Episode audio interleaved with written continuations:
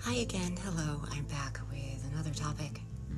I'm realizing maybe I should be formally introducing myself, like taking myself a little more seriously. But anyway, totally off topic. I'm just going to touch on that briefly in a moment, taking myself seriously. But today's topic is about the survivalist prepper identity, I guess, or way of life versus the quote, air quotes, shamanic way of life. So I'm going to be comparing and contrasting in the context of of today of what we're dealing with as far as climate collapse and civilization collapse. And I'm going to keep it light. Like I just said, I'm not going to take myself or anyone else who talks about this stuff too seriously. This is a topic of life and death, of cataclysm, of destruction, hard, heavy topics, for sure. But I found, and this is a limited perspective, but I'm just going to give it anyway, that getting super serious about myself around this type of thing and getting super serious about what's in my head, my ideas about it, makes it really hard to see bigger picture stuff, to zoom out and see the bigger picture. Like we get so wrapped up in our heads analyzing. And it also makes it really hard to see the details. So, zooming into details and zooming out to big picture, like I don't have that flexibility when I get really serious about certain things, especially topics of spirituality in the midst of cataclysm or upheaval, life and death. So, anyway, right now, with this topic today, I'm going to speak from personal experience. I'm going to go a little bit deeper into stuff I've alluded to in other recordings and maybe in some of my blogs. Per- personal experience around end times preppers, end times rapture, prepping. Um, yeah. And I'm just going to speak about a personal experience with that that I had as a kid and the impression that it left me with then really feeling into it remembering it in my body having some memories coming up and knowing that i need to be speaking about this boldly and also not taking myself seriously. So back in the day my father remarried. And my stepmother had been i didn't it didn't make sense at the time but of course now looking back, it makes more sense. But, and it was so normal, it was just life. It was just mundane life happening, but now I can see just how intense and hardcore it was. But my stepmother had been deeply involved in and brainwashed.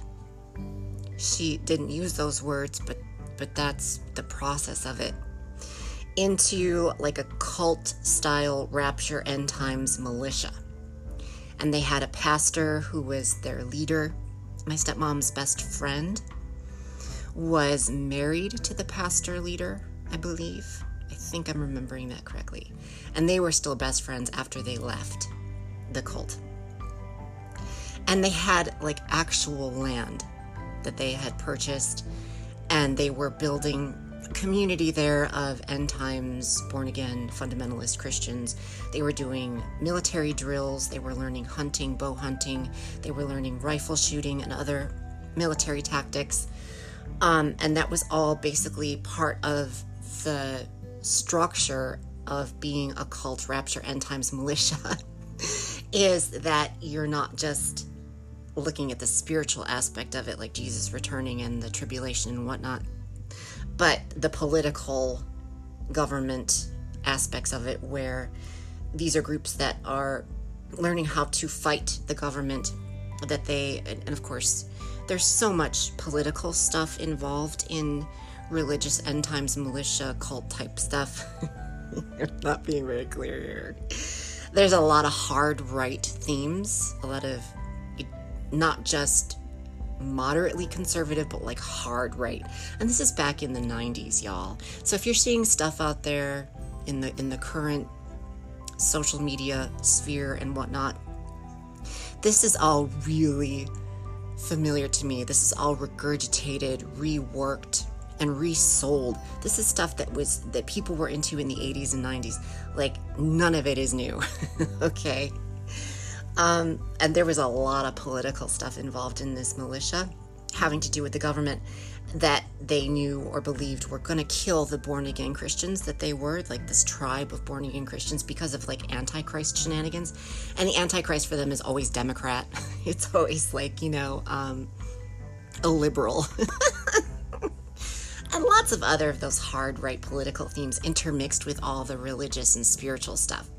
So, anyway, my stepmom and her best friend got free. I don't know the details around that. I don't know what drove them to leave the group.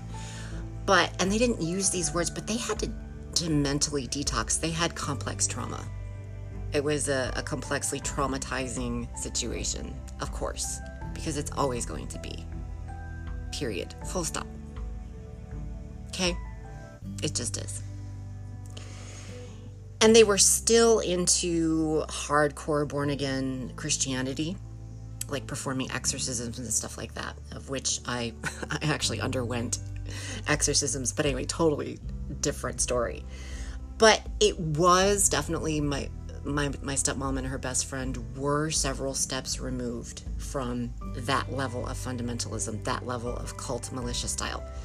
And they were definitely more stable and grounded, of course, compared to the rest of the population, still Looney Tunes about certain things, for sure.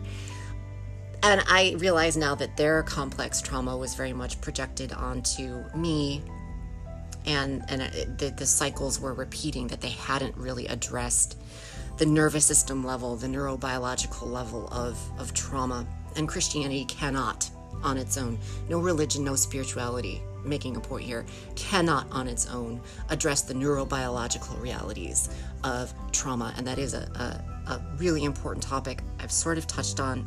And I would say that this process of answering my calling, the the spiritual aspects of it also are so intense in some way that they do address that neurobiological hardwiring around trauma and can can reset for lack of another word the nervous system stuff that arises. The rituals and, and cleansings and initiations and stuff like that very much it's it's potent medicine for that. And any traditional healer worth their salt is going to recommend to people if that's what comes up, if that's what's right for them, to go to therapy, to go to a trauma informed therapist to do that really important work of, of mending and restoring nervous system health. So, anyway, they hadn't really addressed that, but they were moving away from their trauma. And this is just a little bit more detail of how hardcore and deep this malicious stuff went. I was there with them while they were clearing out some of the stuff that they had accumulated in the militia, the the canning that they did. They were doing um, this all old school, pre-industrial farmer folk lifestyle that typically goes along with this kind of end times prepper cult style stuff you learn canning, you learn how to make your own clothes. They had camouflage dyed underwear, like tie dyed camouflage underwear and clothes, along with all the other prepper stuff, the canning and, and learning how to bow hunt and all the things. Um, because they were absolutely certain that they were going to have to live this way to fight against the government and the Antichrist and all of that. Um, and I remember so clearly in my body, maybe my memory's a little fuzzy, but how I felt being around that stuff, end times militia community stuff. It was thrilling. It was thrilling. Not just for the certainty and the sense of safety and control that it offered, or belonging belonging to an in group that knew like quote knew the real truth of what's really going on that's thrilling that's sexy and addictive and it's also totally normal for humans to seek this stuff out it's you know it results in pathological stuff, but but the drive itself is completely normal. But it wasn't just sexy and thrilling and addictive because of that. It it it was also there was an edge of scariness and I felt that pit of dread and fear always all the time. That's not healthy, especially for kids going through formative phases. Like, that's complexly traumatizing too. But it was thrilling and exciting because, especially because it was going off grid, away from the sheltering wings of society. It was rejecting the rules, the identities of Western civilization and returning to the old ways of life, the farmer folk or pre industrial ways of life. And there is a real craving, more and more and more, a real craving within people driving them, whether they're conscious of it or not.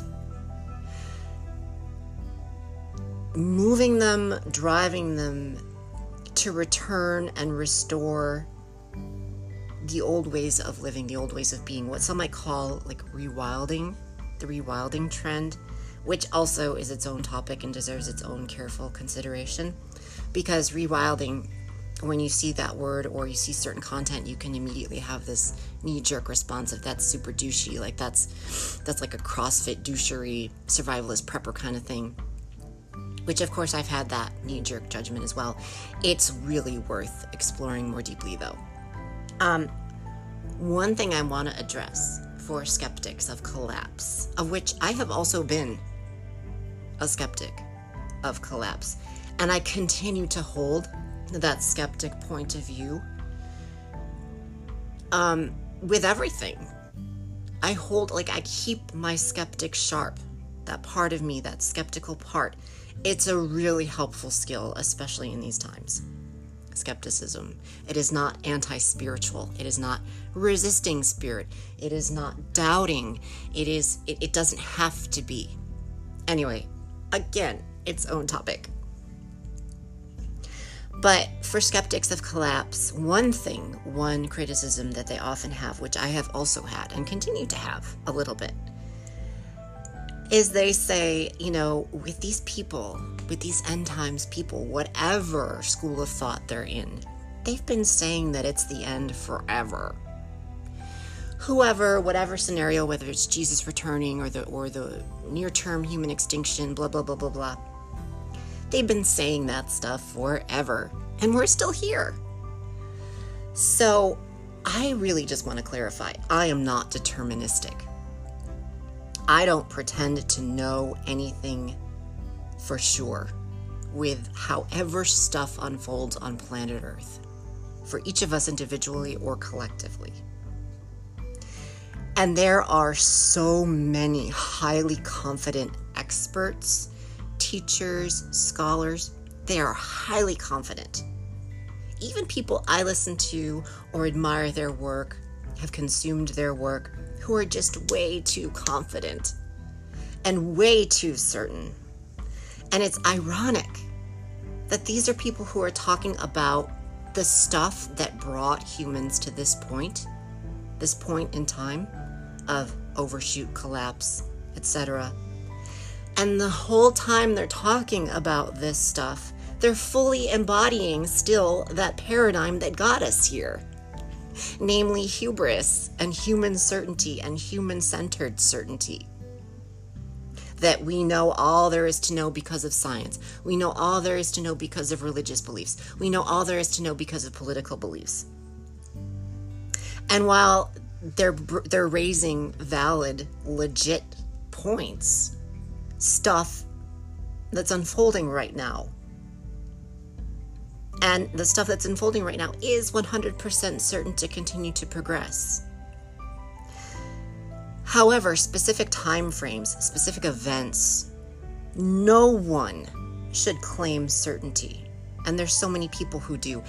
And they shouldn't claim certainty because they might or might not be wrong. It's not about that. It's about who they are being and what they are embodying. Are they still douchebags who haven't actually quote, shifted their inner paradigm? Are they still showing up as who got us here? That's like the irking point for me. Okay, so that brings me to my next point. I saw a commercial, I think it was on YouTube, for a survival prepper company that has like a I mean maybe the footage was was shenanigans, but it looked like they had a huge factory manufacturing thousands upon thousands of boxes of products of food and gear and other items for preppers. Like this this whole big company. And i want to say right now that the survivalist prepper way of life it's not going to work because it's not sustainable and it's not realistic what do you mean? Okay let me just break this down a little bit. And remember i don't know everything. I don't want to know everything. I love the mystery. I'm gonna let the mystery be. That's a good song. Iris DeMent let the mystery be. Listen to it, put it on repeat. I sure have. Anyway, it's not sustainable because the true preppers, like the people that I have been really privileged and fortunate enough to become aware of, these are the people who are actual leaders in that space of adaptation to collapse, overshoot collapse, ecological and political collapse the legit leaders who I've observed in, in what could be considered a prepper space, they don't have followers. They don't have the loud, noisy, shiny stuff that people pay attention to. They live on the down low more so. And they are humble and compassionate. They are not based in a me versus you, us versus them D bag, hyper masculine, or hyper anti government, or hyper conspiracy theory, or any other group. In fact, these people, and I only know of like a handful, a few. I have no idea what their political or religious affiliation is. I don't know what their beliefs are. I don't know who they vote for. They don't talk about that. That has been the most stunning thing for me to unlearn. The conditioning that I've had around fake leadership, what we are raised to believe is leadership, especially in times of crisis, versus actual effective leadership, especially leadership that is flexible, resilient, and adaptable, which is true leadership. Looking at current context of our modern lives and where we're at now and adjusting and adjusting to seeing the levels of authoritarianistic abuse and people blindly following charismatic cult style shenanigans. And these are people who know that when it comes to actual survival, short term and long term, seeking that kind of certainty, that kind of leadership of authoritarianism, charismatic cult style, that actually is a surefire way to ensure you don't actually survive whatever's coming. That kind of attitude, it, might work for a little while for some people. I think that's more luck than anything than skill. It's not going to work. Prepper life isn't sustainable because it isn't based in the cooperative, interconnected paradigm of nature. It's me centered, it's selfish, it's anthropocentric. It's the paradigm that got us into this mess in the first place. But every legit teacher or leader of adaptation to cataclysm, to climate based or politically based collapse that I have found is embodying what you could call, if you're just being mindful and not just tossing it out as a trendy word, but you could call it an indigenous paradigm of cooperation and interconnection, which is ultimately a paradigm of humility. Plenty of people could argue, well, no one cares when you're trying to survive. You're not going to care about philosophy or spirituality or your inner paradigm. You're going to do the right thing that you're, you're going to you're going to need to access resources for you and your family. That's all you're going to care about in the moment. And yes, like I said, that's the belief system that got us here to a degree. But yeah, there's truth to that too. But it's a partially true slice of the big picture. It's partially true slice. It's a narrative slice. So, yeah, having supplies and some basic prepper skills of hunting or defending yourself and your family can be useful for a while.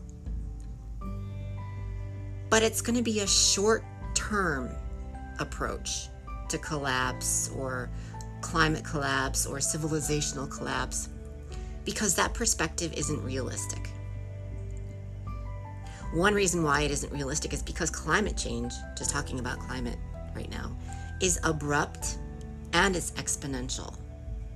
That means it's abrupt because of the exponential buildup. And I could, I guess, try to explain the difference between exponential change versus linear and incremental. We tend to believe that everything in life follows a linear and incremental progress of change. But when it comes to the complex systems, interconnected systems of planet Earth, it's much more of an exponential and I don't want to like try to explain the mathematic concept of exponential change, but there are YouTube videos about what does that mean. And I really encourage people to learn more about the difference between incremental and exponential change. But like theoretically and even now, like what we're seeing right now, we're not as a collective species species going to be on a trajectory that a, a trajectory as a collective species on planet Earth that goes from reeling from crisis to crisis with some sort of return to normalcy eventually. There's not going to be a return to normal. Each crisis will either slowly like a like a, a gradual descent over time, however it's still exponential, but like an exponential gradual descent over time. I've read some things about that it, it's it's a trajectory regardless of how fast it goes or or how things actually play out it's devolving and it's going to continue to devolve into the next crisis. So from one crisis into the next into the next there's not going to be a like an upward incremental climb towards normalcy or utopia where everything is fixed. It's a from crisis to crisis as it like descends down. You're you're going to be going from crisis to crisis that devolves, not what we consider um, perpetual progress, endlessly uh, progressing better and being better and becoming better. That's not how it's going to play out. So from like crisis to crisis there there can be time in between to catch your breath and if you're like a prepper type of person to restock and prep some more and then the next crisis comes it, it's going to go faster and faster like labor pains. There's going to be less and less time in between scenarios and situations. It's it's the new normal. So if you have this survivalist prepper paradigm belief that that that's how things unfold that's not realistic that's not how they're almost certainly gonna progress so rather than remaining stuck in a paradigm that not only continues the cycles of human centered anthropocentric earth destruction which i know like i said before people could criticize as a lofty idealistic approach it it's also about learning your land. Because if you're reeling from crisis to crisis, expecting things to somehow improve or return to normal, you're missing out what's right in front of your face and under your feet.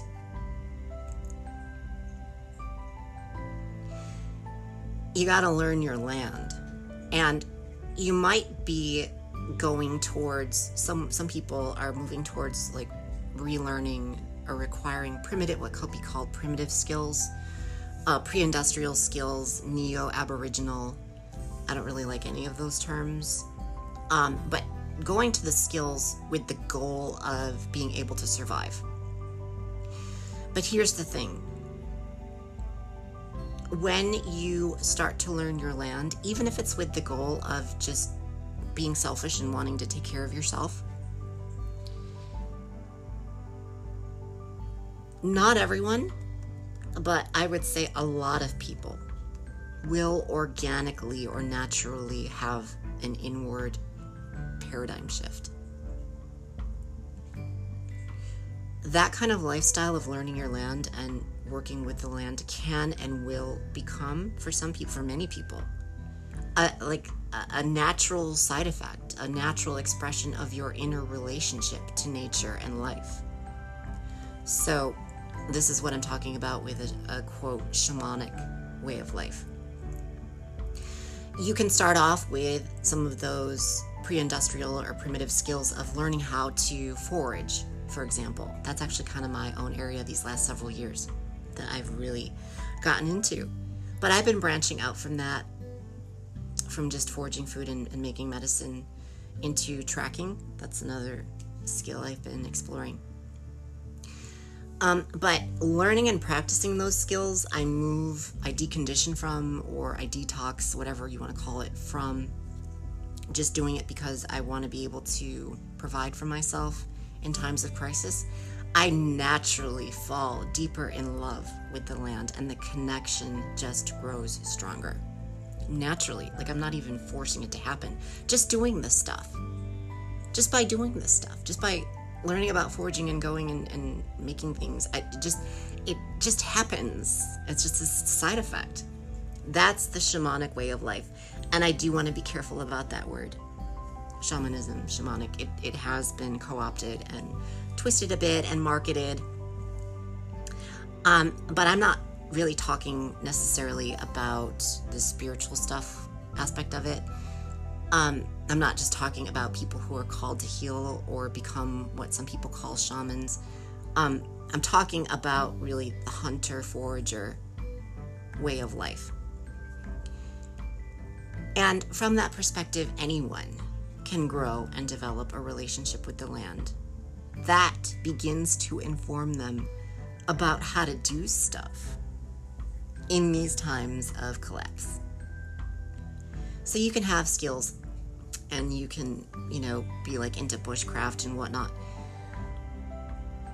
But a lot of people could quickly find that nature, that spirit, spirit of nature, the plants, the animals, are communicating, and this is where the, the shamanism stuff comes in for everyone. Nature is spirit, and spirit is nature, and it's communicating with us in so many ways. And nature slash spirit will tell you, not so much mentally and analytically, but in so many other ways, especially through dreams especially through dreams, not just for spiritually gifted people, but for anyone. Anyone can be guided through dreams. And the land and the spirits of the land and the ancestors, the elevated ancestors of the land, will show you through dreams to certain foods, medicines, hunting, how to hunt. Like old school hunter forager culture, which was basically, generally speaking, this is a very general statement. It was shamanic, um, and it and it it didn't have an organized civilization. So hunter forager culture. Please excuse my lack of nuance, complexity, or scholarship. Okay, just playing around with ideas, like I said, not taking myself or any of this too seriously. All of us descend from hunter forager ancestors. And that's who we were and how we were for millennia. Many millennia. So it's very strong wiring in our bodies, in our brains, all of us. We were that way for much longer than we've been modern. So our hardware is very well developed for a hunter forager lifestyle. So, yeah, because of our conditioning as modern people, we're going to see the land as our personal Walmart. right off the bat. That's just how it's going to be to like try to shift your your lifestyle from reliance on on on western consumer way of being to returning to the land. You're not going to be able to get rid of that paradigm or mentality overnight. You're going to start to start off by seeing the land as just another type of Walmart. You're going to shift your consuming from grocery stores and and other marketplaces because of collapse to the land and you're going to see the land as, as another marketplace. It's a heavy conditioning and it takes time. You're not going to be an earth mama woo woo fairy queen right off the bat. You're not going to feel always connections and you're not going to hear things clearly. It's a process, and that's what a relationship is. But I would say this is this is this is really the point here. Staying stuck in that conditioning as a consumer, it won't work. Survivalist preppers, I don't know how how often it, is. Maybe maybe it's more common than I than I realize, where they they are actually challenging their inner paradigm. That paradigm isn't going to work, and here's why. If you really want to be a survivalist prepper who lives off the land, you find real quick nature changes a lot. There is nothing you can control beyond a very limited certain degree. It changes a lot seasons, events, weather, harvests, what produces and what doesn't from season to season, drought, fires, earthquakes, floods, tsunamis. You constantly have to be aware of the shifts and changes and tend to it tend to the constant shifting. And the only way that someone can remain aware and and fluid in their tending to all those changes and shifts is by having an inner state, an inner state of being that is flexible, loose, and in flow. And the prepper mentality, generally speaking, and the consumer mentality, generally speaking, doesn't fit with nature because that's not how nature works. You and I, if we stay rigidly in those paradigms, are the odd man out, still trying to control scenarios and still trying to control nature to make it do what you want, to make it do what I want. So, yeah, skills, prepper skills. I'd say let that stuff go. Instead, be open to the inner shift, to a true relationship with your land. The land will guide you in so many ways, even in dreams, especially in dreams, to different focuses that are actually going to support your life on earth, to food species, to, to water sources, to tracking, to animals.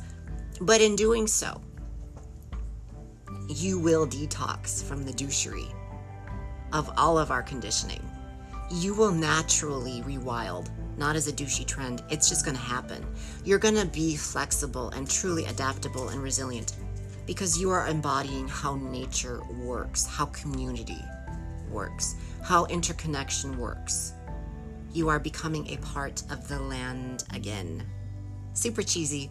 I think I'll end on that note. I had a little bit of another idea about like Hollywood and media portrayals of indigenous lifeways and how like ridiculous the stereotypes and misinformation of course has been but that there are some examples to to look at um, i might just turn this into a blog and i will add all that stuff to the blog so my puppy's here and she wants me to go outside we've been doing this whole like chipmunk reconnaissance. the chipmunks bully my dog. she's so sad about it. Like she lies there with her little pizza toy in her mouth, like she's gonna cry because the chippies were mean to me, mom. Okay, I gotta go. Thanks for listening. Get out there, get out in nature, please, and fall in love. Okay, bye. Thanks.